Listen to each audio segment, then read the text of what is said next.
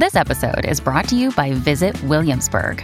In Williamsburg, Virginia, there's never too much of a good thing. Whether you're a foodie, a golfer, a history buff, a shopaholic, an outdoor enthusiast, or a thrill seeker, you'll find what you came for here and more.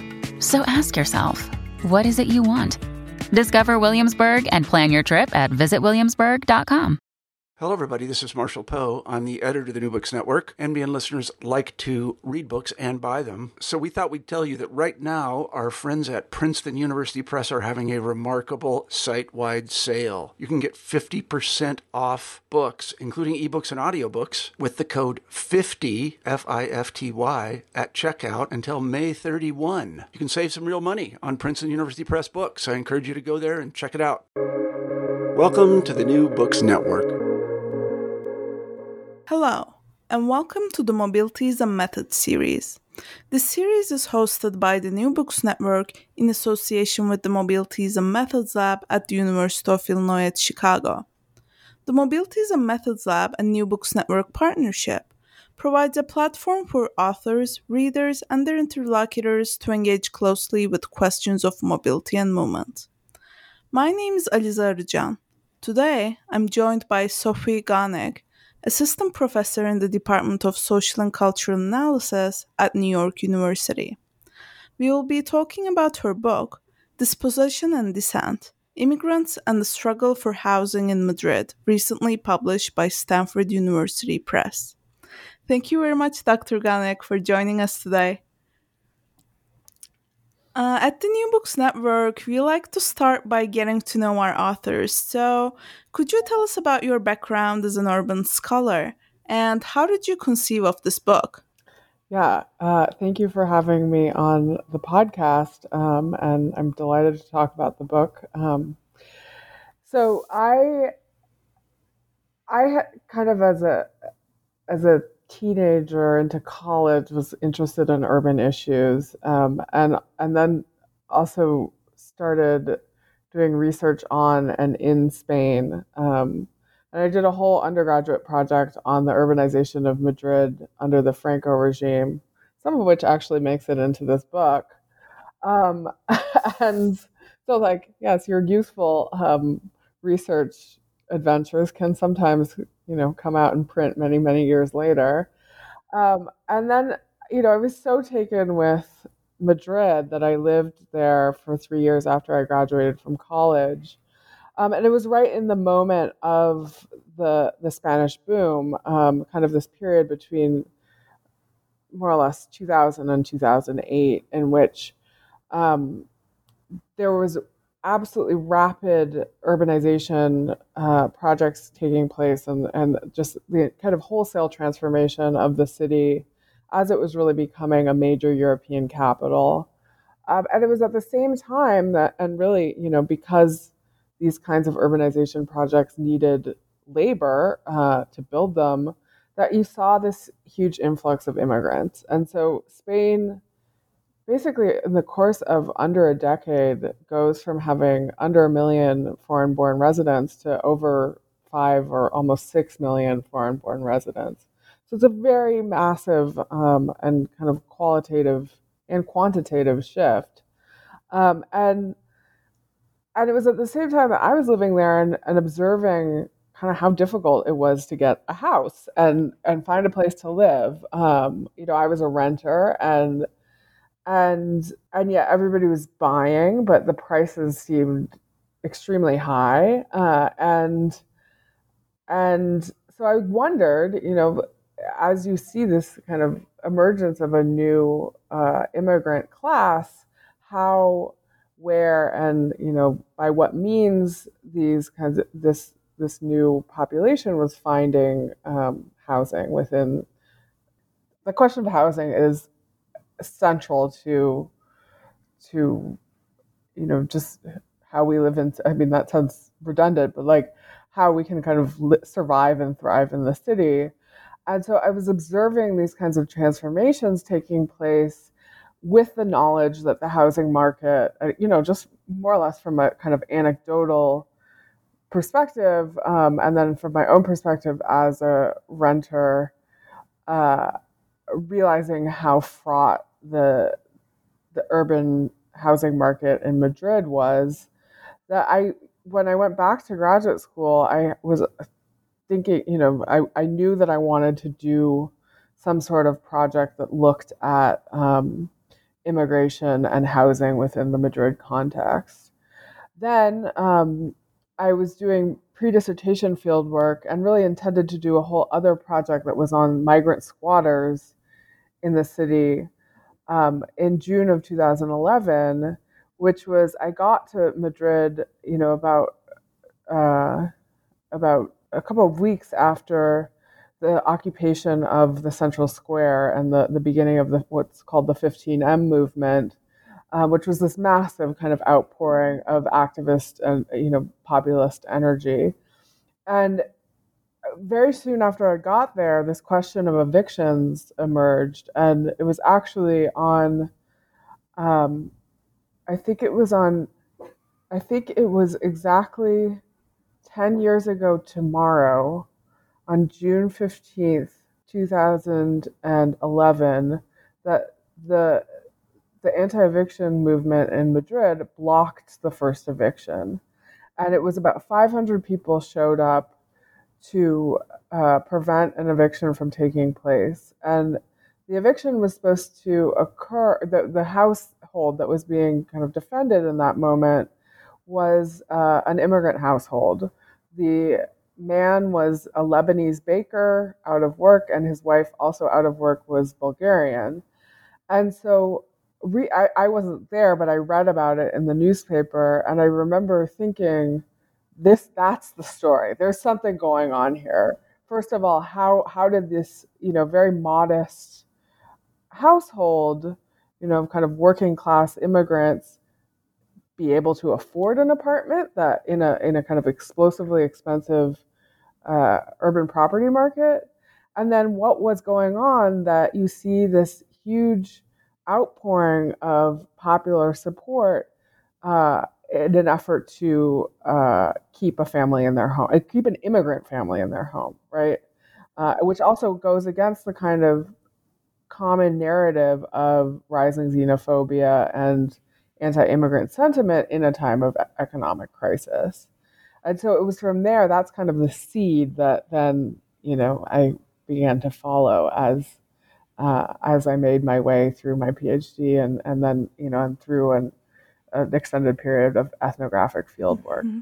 That makes perfect sense. And um, I want to ask you a little bit more about this immigration side of the story mm-hmm. um, you describe in your book. So, in the book, you develop important critiques of the integration discourse accompanying immigration debates. And as you do so, politics and lived experiences of housing and debt provide a critical lens for you, which, you know, comes across beautifully in your answer to my previous question. Um, so, can you speak to what housing and debt tell us about immigration and integration in Madrid and beyond? Sure. So, you know, I I look at the project of integration as fundamentally a political project and a political project of kind of crafting immigrant subjects into you know or, or kind of bringing immigrant subjects into some sort of idea of the mainstream or of the dominant culture. Um, and in many ways the way in which it's conceived of politically and by policy actors and, and statecraft is a deeply politicized, right? Of of and b can be somewhat divorced from the reality of everyday life, right? Um, and so it becomes about certain variables and and programs as if they existed in a vacuum. And here, obviously, I'm I'm I'm glossing over a lot of very nuanced and important work that's been done on the integration of immigrants, uh, particularly in a European context. But I think fundamentally, first of all, fundamentally, a lot of immigration is know, migrants are coming to cities, right? Uh, increasing, you know, uh, uh, just as we're all, you know, becoming a more urban society across the globe.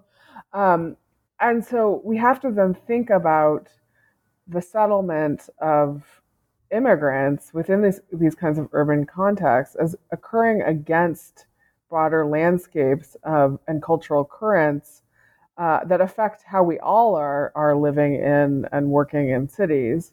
And I think contemporarily, and we certainly see this now with uh, COVID and, and discussions of emerging from the pandemic, that housing uh, and unequal housing markets and landscapes are, you know, very much shape the outcomes of um, of people's daily lives in cities. And this is true if you're, you know, a native member of the working class, if you are an immigrant, even if you're, a, a, you know, a member of the ostensible middle class, that we're all in one way or another struggling uh, to find adequate and affordable housing.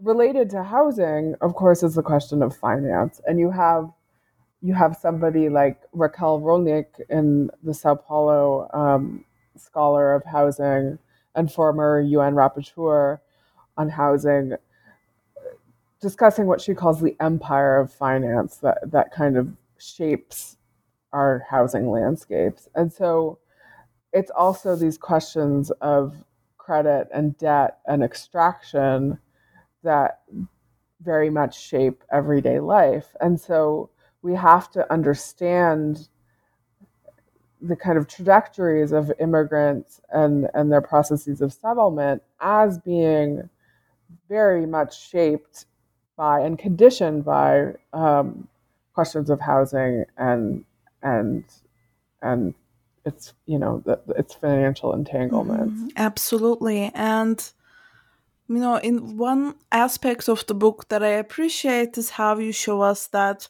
consent for that is actively produced by political actors. And you know doing so sutures home ownership to being a good migrant or successful migrant. So can you tell us how good financial subjects or good migrant subjects are created in spain? And what does the process by which home homeowners are made tell us about urban governance and liberal democracies? Yeah, that's a very good question. I, I think uh, I'm going to take it, I'm going to kind of disarticulate mm-hmm. it a little bit. First of all, it's a question of home ownership, which I very much, I was trying to resist the urge to just describe or analyze these actors as kind of caught in some sort of grand scheme to wrest equity from mm-hmm. them, right? That I wanted to understand what were their own aspirations and wants and desires that were pr- prompting them to become homeowners. Um, and I, you know, I think critical scholarship in particular, and and you know, those of us on the left can be kind of dismissive of that that urge to become homeowners. And really, actually, when as I got deeper into my analysis, I realized it wasn't just you know people weren't buying houses just because they had some sort of dream of you know the little white picket fence as we think about in the United States, but it's actively related to their own kind of calculations of financial risk and reward and an idea of a future return on investment that it seems you know and and part of this too was my trying to understand how it was that a you know no money down mortgage for a 200,000 euro flat was a sound you know per, was perceived as a sound financial investment. Uh, because it's very easy for us either to think of the immigrant or even the, the member of the native working class who's making that decision as either a dupe being fooled by the system or as you know the, the right wing rhetoric would then be that oh no they're taking advantage of the system but it, it's neither one of those explanations actually illuminates anything, right? um, and so within the, the particularities of the Spanish case, um, one of the things I talk about is the fact that, you know, in, in Spain, there's basically no, well, we might have our own kind of stereotypes of, you know, sand, sun, and sangria, right? As and bullfights as like being part of Spanish culture because of the fraught nature of historical Spanish nationalism. There's not one vision of the kind of model citizen. However, there is this overwhelming uh, predominance of owner occupied housing as the dominant form of housing tenure. You know, when in in the 2000s, it was over 80% of people were living in owner occupied homes.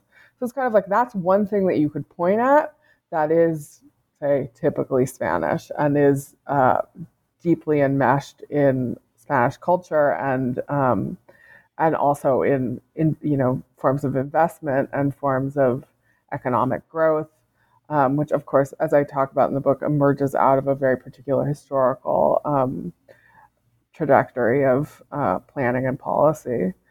Uh, and so, and then, you know, all of the attendant ideologies that around home ownership, around saving and, um, and, you know, being able to make monthly payments and being able to care for a home and so all of those then also get kind of activated around the idea of the immigrant homeowner as the immigrant homeowner as this kind of as somebody who who is able to kind of take on the responsibilities and obligations of being a like kind of productive member of society.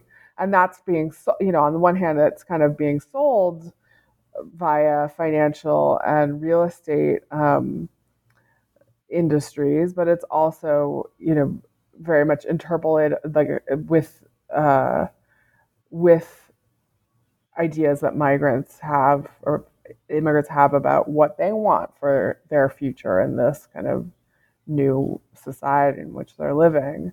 And so the idea of like what is the good immigrant subject becomes wholly allied, um, at least in Madrid, with the kind of homeownership project. But again, as I talk about a little bit at the beginning of the book, like homeownership in a lot of different geographical context is uh, very much seen as a sign of kind of full integration or assimilation and, and permanence. Um, and so it's by no means, um, that's by no means a Spanish story alone.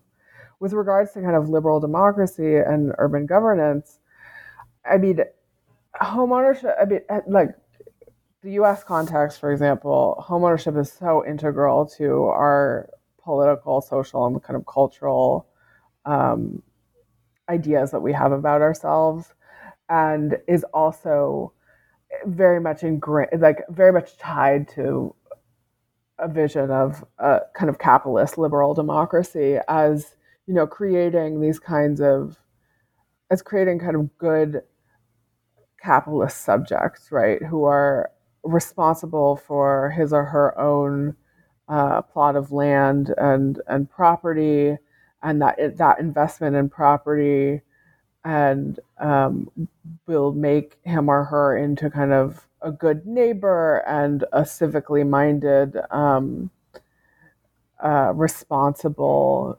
citizen, right? And and there are others who you know who've talked about this. There's a book called "There's No Place Like Home" by Brian McCabe, where he talks. He's talking about the U.S. context. Um, and we've i mean and the, property ownership and home ownership has now become kind of a major export across the globe uh, in the spanish case it, it comes there are particularities to the, to the history of Spain under the Franco regime that give rise to the home ownership model, but it becomes also then very much allied with a model of capitalist growth um, under a totalitarian regime. And and um, and is again seen as integral to the production of like good. I mean, first it's good subjects because they're you know people are under a dictatorship, and then in the the democratic era also as integral to like ha- kind of making European citizens. Um, and there too, you know, while we talk about homeownership as being part of, you know, creating responsible citizens because they care about their own immediate environments. They, res- you know, it's like I respect your property rights so that you respect mine, um, and and you know, so much of the language of property rights is really really integral to the U.S. Um, political order, but we, you know, it's also fundamentally about integrating people into markets. Mm-hmm. And in a moment in which uh, you have declining and unraveling social safety nets, um, particularly with the rise of austerity in Europe, but also just longer histories of deregulation um, and disinvestment. You know, the the investment in a home is the primary means by which we secure kind of social reproductive needs, whether it's you know the, the common adage of like using your house for an as an ATM in order to pay for unexpected healthcare costs um, or you know children's educations or other kinds of goods and services that have traditionally fallen to more robust welfare states. Uh, the house really is you know has a, all these multiple meanings. Um, and and not just kind of symbolic or metaphoric but also very much tangible uh, and economic. Um, so yeah does that answer the question? Absolutely. Like, i don't know i went in a lot of different directions. And you know and, and and what i will say too is like the subprime crisis in the united states we also have this this um, you know, it's hard to talk about this book in some ways without, you know, as a U.S. author in a U.S. based um, university, it's hard to talk about this book without making some reference to parallels in the United States um, and and the subprime crisis that occurred here. Um, you know, we also have the idea that the that foreclosures were, you know, against people who were buying multiple big mansions mm-hmm. in the. Sun Belt or something. But in fact, the vast majority of foreclosures were taking place, um, you know, often women, people of color, older people, um, and it was they were for refinancing mm-hmm. and refinancing um, you know your mortgage in order to pay for exactly what i've mentioned like unexpected health care issues um, caring for old people and or you know paying for college for you know, a young adult, that it wasn't some sort of greedy uh, urge to buy up as many properties as possible, but rather just kind of meeting the demands of everyday life. Mm-hmm. Yeah, thanks so much for this answer that covers, you know, so much geographic um, depth. And, you know, as I read the book, I know how it speaks to sort of contexts other than Spain, but now I'm really glad that our listeners will uh, get to know uh, how it relates to the US, for example. Um, and my next question is sort of about what happens after uh, death or after or in the process of homeownership. So you show us that for Andean migrant communities in Madrid, lived experiences of death and dispossession result in civil death, uh, which is, you know, a term both you and they coin. So, could you explain what civil death implicates and what is at stake in painting this broader picture of dispossession through this term uh, and showing us how that shapes people's subjectivities and lives as a whole? Yeah, so you know, I many scholars have discussed the ways in which debt and indebtedness is kind of woven into so much of of daily life, whether it's you know student loan mm-hmm. debt um, and paying for college, or homeownership, or more, most recently, like there's um, a group of scholars in my department who is they're they're um, studying debt amongst post uh, like people who've been released from mm-hmm. prison mm-hmm. and the way in which debt kind of becomes um, a condition of extended le- networks and very much kind of conditions what life after prison is like.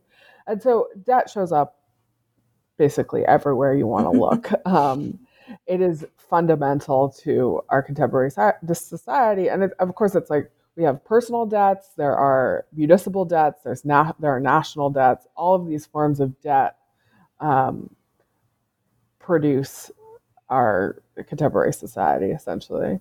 Um, but I wanted to, so you know, talking about civil death, it was it was a category that people were talking about, were identify them, uh, uh, you know, for themselves. And what I realized was that, you know, indebtedness and the process of dispossession, which we can think about as an economic process, right? It's something that results from signing a mortgage contract and from handing over your euros to the bank.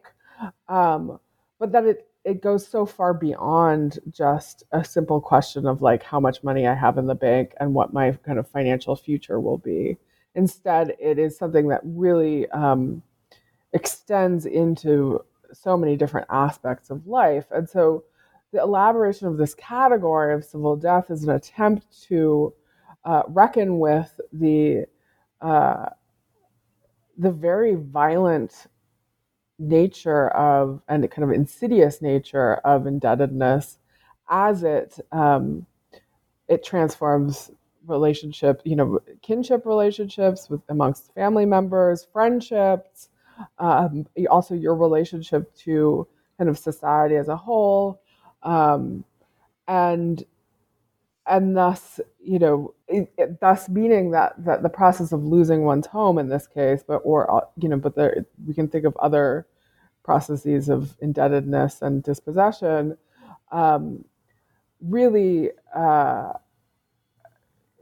really kind of transforms and and in many cases kind of brutally wrests the, the debtor from from his or her kind of everyday milieu um, and is such that it that it has very specific consequences uh, and often along lines of you know race class gender um, that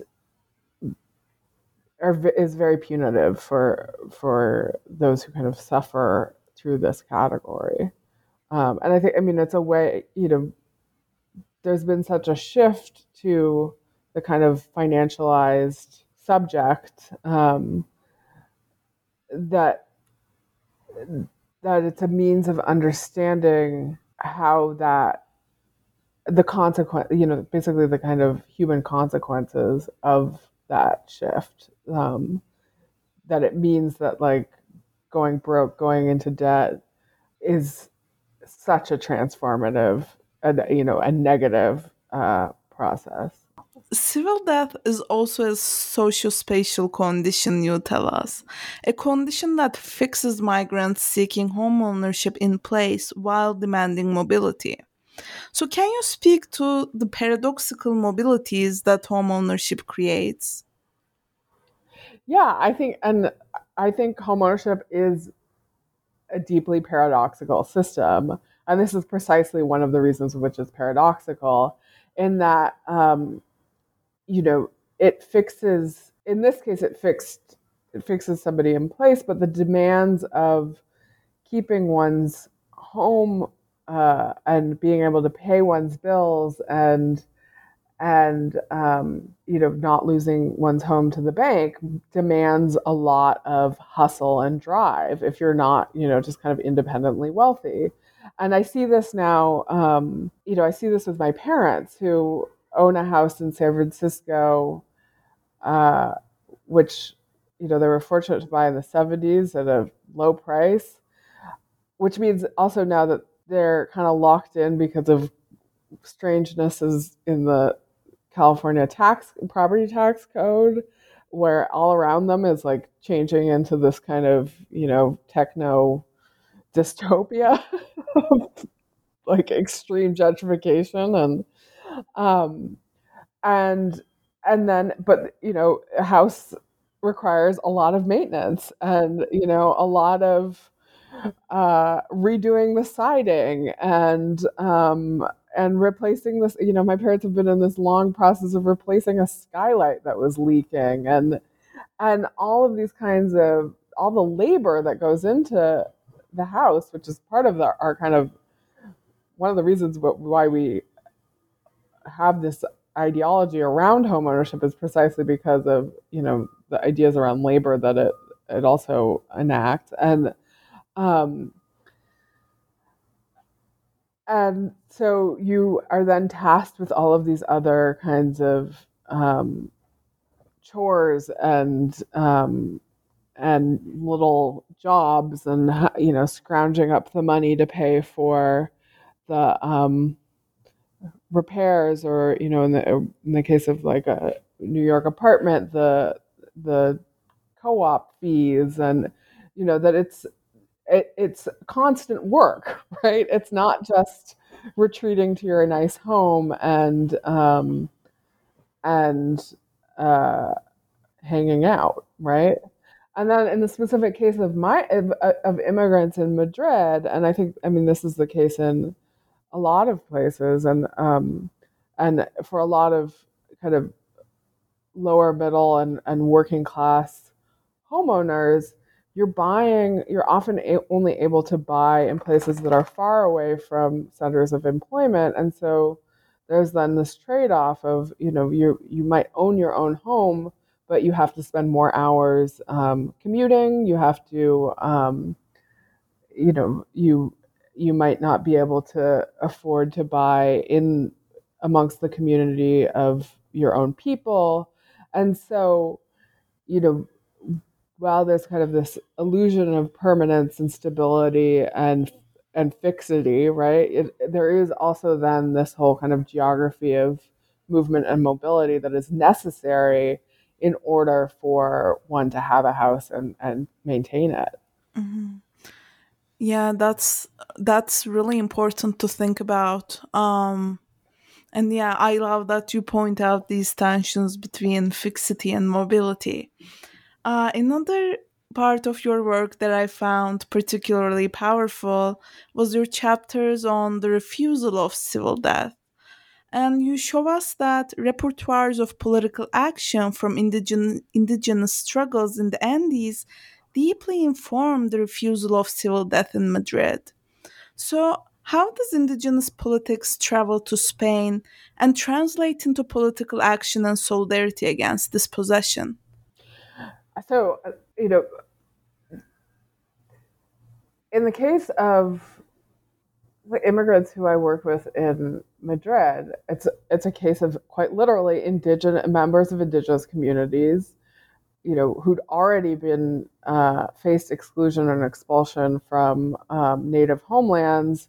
You know, first uh, often moving to to Quito in Ecuador, and then um, because of failing financial markets in Ecuador, moving to Spain. And so, you know, it's the case of indigenous, quite literally, like indigenous people moving to the former metropole, um, Madrid, and bringing with them their particular traditions of activism and um, and political engagement. Mm-hmm. And you know, here I think we have the I, uh, often there's this kind of idea of the like the flaneur activist who's you know like the anti-globalization guy. Often it's a white guy right? But there are all mo- different modes of political action and engagement that that kind of travel from one place to the other. And um and you know it's also that in that in those movements from one place to another people encounter other forms of discrimination, marginalization, dispossession, right? And so, you know, there's a process by which you know that that just life experience gives one a kind of arsenal of of knowledge um, and then you know because of other traditions of activism they also have an arsenal of resistance and so what i talk about in the book is essentially that this community of ecuadorians who many of whom were indigenous and had been involved in indigenous struggles in, in ecuador um, and in the broader kind of andean world um, saw what was happening and saw, you know, their own their own risk of foreclosure and realized that this is essentially, you know, similar pract- uh, practices of extraction and and in some ways neocolonialism um, that was producing similar kinds of uh, results and you know objection and marginalization that that they had faced in a very different, you know, in a very different context. Um, and so, you know, as a, one of, you know, one of my interlocutor interlocutors says, you know, she sees has seen no place on earth where like getting organized around an issue does like hasn't produced some kind of result. Mm-hmm. And so that to me was really powerful that you know it is and and and that is a lesson too for housing movements and, and housing struggles and um, precarity in many different places. I, you know, in New York City, um, my cousin was a is a housing attorney, and she in my class on housing, she talked to my students about, you know, I as an attorney in a courtroom can only do so much. What's really going to do something is if the tenants in a, in you know get organized against their predatory landlord if you get together and you start organizing and you make those kinds of connections, and often it's laborious work, it's uh, not, you know, change is not going to occur immediately, but that's what produces results. And so it's this kind of, you know, the, uh, and it kind of embodied experience as somebody who's fought against um, different forms of predation that really influenced um, a response to the problem of foreclosures and evictions. That's that's really wonderful, and I think that's a great takeaway um, for you know our listeners who my, themselves might be facing you know similar issues that are really pertinent around the globe and not just uh, particular to Spain. Um, I want to shift gears a little bit and discuss your methodology. Can you take us through your ethnographic fieldwork? And how did your ethnography enhance your understanding of dispossession and activism? Or what were some challenges you faced during um, your ethnographic fieldwork? Oh, man. First of all, there's so much that doesn't make it into a book. all of one's like frustrations and and anxieties and um, that's what we're interested in in this podcast. yeah. Um, so, you know, I spent I I spent on and off over a year year and a half with this with you know with the platform for people affected by mortgages in, in Madrid and um and first of all, I got there when it was it was a very hot hot issue. It was a very hot collective. There were a lot of people coming through wanting to, you know, do some sort of research on um, this movement. Um, but it was often it often to be made me a little bit uncomfortable because people would come and have like a weekend to do some sort of mini project. And it would be like we'd like to interview you know an immigrant woman preferably a single mother um, about her experiences. And so it's kind of like oh, wow. you know on demand. And so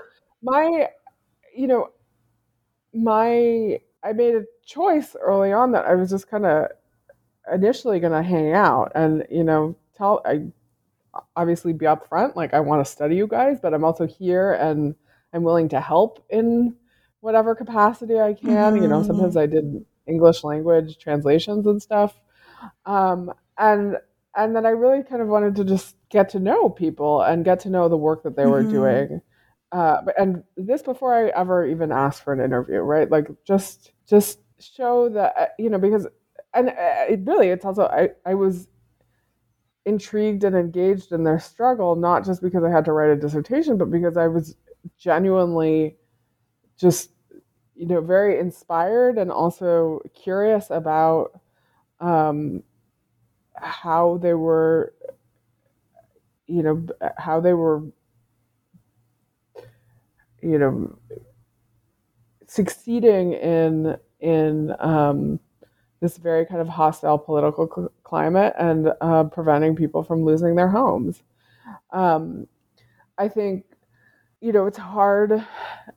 Any kind of process of ethnographic immersion uh, requires there. There are periods of boredom. Hmm. there are periods of frustration. Um, there's inevitably a period of where you're kind of stumbling along blind, too afraid to even kind of really step a toe into what is your field, so to speak. Um, and and then there are, you know, the, there's all of the there's so much that doesn't make it into this book, and a lot of that is and very endemic to activism and kind of politics, like interpersonal conflicts, conflicts and competing forms of activism, which I talk a little bit about in the final chapter. And I have a, an article that came out um, about five years ago in Society and Space that does more, uh, is more an attempt to, to draw out some of the the conflicts and, and contradictions of different modes of activism. Um, and but some of that is just like some of that is just inevitable and and then i realized that but this is a lot of it's background noise and it's not it's not important to the story that i want to tell um, and, and that doesn't mean like you go and invent the story you want to tell but that that there are inevitably other narratives other kinds of tangents that one can go down but that might not be um, the most fruitful sources of and, and sites of analysis for um, the kinds of questions that I was asking. Mm-hmm. So. I love how you point out, you know, particular challenges of um, studying urban contexts that are in demand, so to speak. Um, yeah. you know, as an anthropologist who conducted fieldwork in a, you know, quote unquote over research study, I also you know witnessed a lot of people demanding a certain kind of interviewee on demand and i really appreciate yeah. that you pointed out the importance of really you know valuing moments and participating in um, overcoming social problems that are of interest yeah. to us uh, and maybe go beyond interest. So i really appreciated that. And you know i also love your approach to archival work uh, sort of in this in this thread. So you tell us in the book that you created an archive of advertisement that promote home, no- home ownership as well as documents and flyers that activists used um, can you tell us about how archive making emerged as a research practice for you and how did this process uh, figure into your work yeah. So way back when, I was a baby historian. I my my undergraduate degree is in in history, and um, while there were a lot of things that I didn't love about my undergraduate education in history, I did love uh, and think that it provided a really robust training in archival mm-hmm. research. Um, and so I do you know, I resist the urge, which is can be very present in urban scholarship, of a lot of presentism, right? Like I these, you know, these kinds of situations emerge from lengthy mm-hmm. histories, and particularly in the case of eviction, which I, I mentioned, I think in the introduction of the book, like eviction is the punctuation of a much longer process, mm-hmm. and so it needs to be kind of historically um, situated. Mm-hmm. We need to understand what has happened up to the point that means that evictions are taking place. Um, and then, you know, part of my effort to understand the climate of immigrant um, the acquisition of of homes. Um, and having lived in Madrid in the same moment, I you know I was cognizant of there being this kind of entire kind of political and cultural economy of acquisition, and so it's like you can rely on what people tell you, but I knew that there was more out there that might that might um, kind of flesh out the realities of what it was like living in Madrid in 2005 um, as an immigrant, and you know because inevitably like, well, how do even how do these immigrants even know to buy homes? Where do they go? What is you know what's going on? And so, um, I I spent uh, I spent the better part of a month in the National Library of Spain with the archives of Latino, which was a free weekly newspaper um, that had very large circulations in Madrid as well as Valencia and Barcelona. Um, and I looked through every single issue that I could find that was, and and these are not well kept records. And in fact, I've even tried to, I've talked to the publisher of that newspaper who also like they don't have very well kept records of their own archives. And so it was a process of just sitting there and kind of making notes and, um, and also surreptitiously taking little photos of, um, of images with my iPhone. Um, and, uh, and, and investing the time. Mm-hmm. I mean, like mm-hmm. so much of research, I think to do good research, you just you have to dedicate a lot of time to things that may or may not bear fruit. Um, and in this case, I had a fairly good idea that that was gonna that was gonna provide something um, pretty interesting, uh, and and it did. Um, so, I agree. yeah. Uh, and one of the big things, I mean, and I will say, the big challenge then was when the book entered into production. I had had a planned trip to Madrid to get proper reproductions of these images, and because of COVID, it was just mm. impossible. And um, I had a kind of long and very frustrating back and forth with the, the um, librarians there, and um, yeah, and so some of those old iPhone pictures have made it into the final book. but, uh, Wonderful. I'll yeah. I'll be looking back at the book to see to see which ones made it. Um yeah. lastly, what is next for you? What are uh, some new projects or questions in which you're interested currently? You know, so this project really clarified for me an interest in um, kind of the role of urban property in, in shaping our social worlds, right? Um, and I think we see that, certainly, we've seen that in the last year in terms of uh, COVID and the disparate outcomes that are brought about by just highly precarious and insecure housing systems, whether it's in um, New York in outer boroughs like Queens or in um, you know places in the global south and India or um, South Africa. Um, and so I have done a little bit of work and have been toying with a project that's specifically about kind of immigrants and and housing insecurity in the age of COVID nineteen in Madrid and and New York. Um, in part because I feel like I'm particularly well situated knowing a lot of the grassroots infrastructures that exist in, in Madrid and, and having gained a little bit of familiarity with the with the New York landscape too. Um, but I'm actually kind of a, about to embark on a new project that emerged at the end of this book, where you know so much of this book is the ways in which homeownership can go completely wrong and in my life, and I've mentioned my parents and their and their um, house. In my life, homeownership has actually like been an incredible source of stability and, and now wealth because my parents bought a house in San Francisco in the 70s. Um, never, you know, who expects that then 40 years later, it's going to be worth just huge amounts of money because of gentrification mm-hmm. and and the primacy of investment in real estate.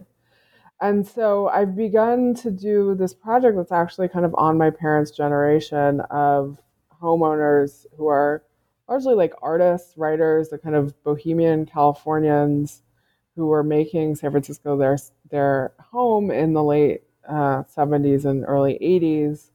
Um, and their relationship to kind of questions around NIMBYism and gentrification and um, and the kinds of politics that is produced through homeownership um, and and then also like its paradoxical outcomes of having been able in that in their case like having been able to secure some sort of intergenerational transfer of wealth but it's also at the expense of kind of a concomitant intergenerational transfer of like community and and urban urban sociality right? My generation can no longer have you know we can't be artists and writers and bohemians in san francisco in the same way that um, my parents were and are.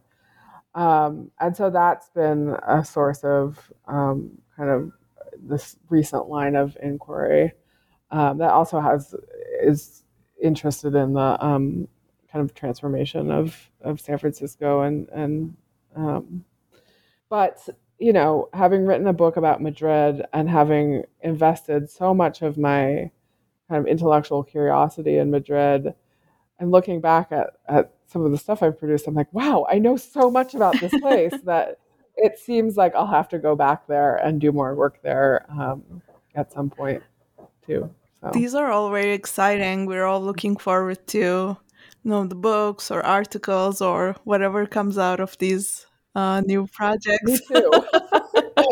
Great. so thank you very much, Dr. Yeah. Gonick, for joining us and your insights.